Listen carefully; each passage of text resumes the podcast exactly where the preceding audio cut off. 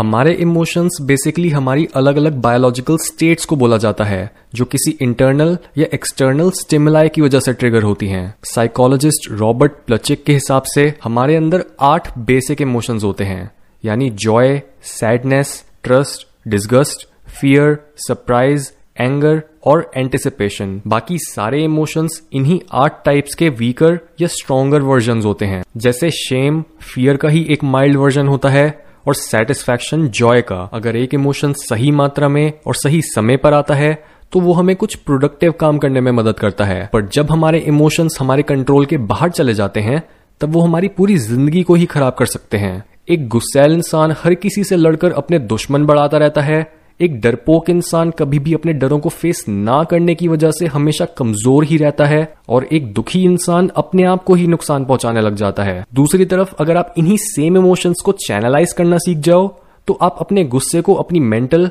और physical strength बढ़ाने के लिए इस्तेमाल कर सकते हो और अपने दुख को इस्तेमाल कर सकते हो रियलिटी की एक डीप अंडरस्टैंडिंग हासिल करने के लिए। इसका मतलब अगर आप अपने इमोशंस के मास्टर नहीं हो तो आप उसके स्लेव यानी नौकर हो और आप अपने इमोशंस को सिर्फ़ तभी मास्टर कर पाओगे जब आप उन्हें फोर्सफुली अपने अंदर से हटाने के बजाय उन्हें अपनी कॉन्शियस अटेंशन दोगे। मूवी एक्टर जॉनथन मार्टिनसन का बोलना है कि इमोशंस पानी की लहरों की तरह होते हैं। हम उन्हें अपनी तरफ़ आने से रोक नहीं सकते, लेकिन हम ये चूज़ कर सकते हैं कि हमें कौन सी लहर पर सर्व करना है। न्यूरोसाइंस बताती है कि हमारे इमोशंस दिमाग के कई अलग हिस्सों से कंट्रोल होते हैं, जिसके कलेक्शन को बोलते हैं लिम्बिक सिस्टम ये एक ऐसा सिस्टम होता है, जो अनकॉन्शियसली यानी हमारे दिमाग के सोचने वाले हिस्से की मदद के बिना काम करता है। और हम ये जानते हैं कि वो हमारा इमोशनल एक्सपीरियंस ही होता है, जो हमारे सबकॉन्शियस और अनकॉन्शियस पैटर्न्स को कंट्रोल करता है, जिसमें इंक्लूडेड है हमारा हर इमोशन और उस इमोशन के बेसिस पर लिए गए सारे डिसीजंस यानी अगर हम अपने इमोशंस को मास्टर करना चाहते हैं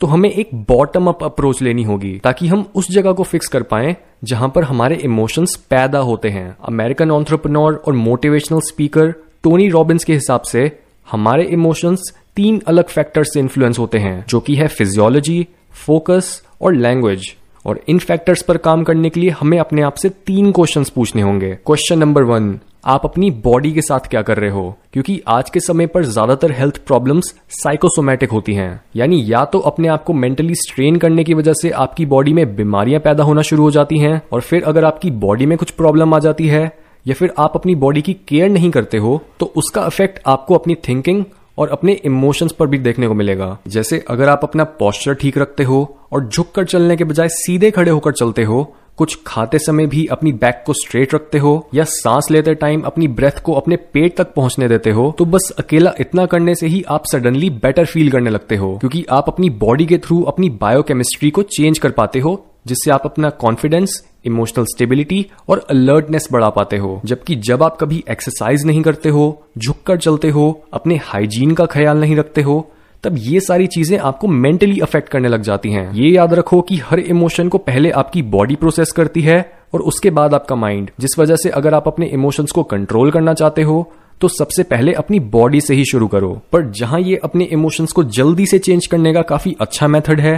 वहीं अगर आप अपने पैटर्न्स को उनकी जड़ों तक पहुंचकर ठीक करना चाहते हो तो बाकी दोनों फैक्टर्स को भी अच्छे से समझो। क्वेश्चन नंबर टू आप किन चीज़ों पर फोकस कर रहे हो? साइकोलॉजी से लेकर भगवत गीता तक आपको इमोशनल और मेंटल मास्टरी का ये मेथड कई जगहों पर देखने को मिलेगा, क्योंकि आप क्या पढ़ते हो, सुनते हो किन लोगों के साथ टाइम स्पेंड करते हो, हर चीज़ जिस पर आप अपना फोकस रखते हो, आपकी एनर्जी उसी डायरेक्शन में बहने लग जाती है। इसका मतलब अगर आप अपने सबकॉन्शियस और अनकॉन्शियस पैटर्न्स को बदलना चाहते हो तो जिस तरह की इन्फॉर्मेशन आप कंज्यूम करते हो, उसे मॉनिटर करो। यानी, अगर एक काम आपके गोल्स के साथ अलाइंड नहीं है तो उसमें घुसो ही मत और अपने माइंड में स्टोर हो रखे पुराने पैटर्न्स को चैलेंज करो अपना एनवायरमेंट या अपने सोर्स ऑफ़ इन्फॉर्मेशन को बदलकर। क्वेश्चन नंबर थ्री आप किस तरह की लैंग्वेज यूज़ कर रहे हो? क्योंकि आप जिस तरह के वर्ड्स यूज़ करते हो, वो भी आपकी इमोशनल स्टेट को बदल सकता है। अगर आप एक काम करते हुए बोलते हो कि ये काम तो बहुत मुश्किल है, ये तो मेरे से होगा ही नहीं। मैं इतना थका हुआ हूँ, मैं तो हमेशा ही ये गलती करता हूँ, या फिर मेरी किस्मत ही खराब है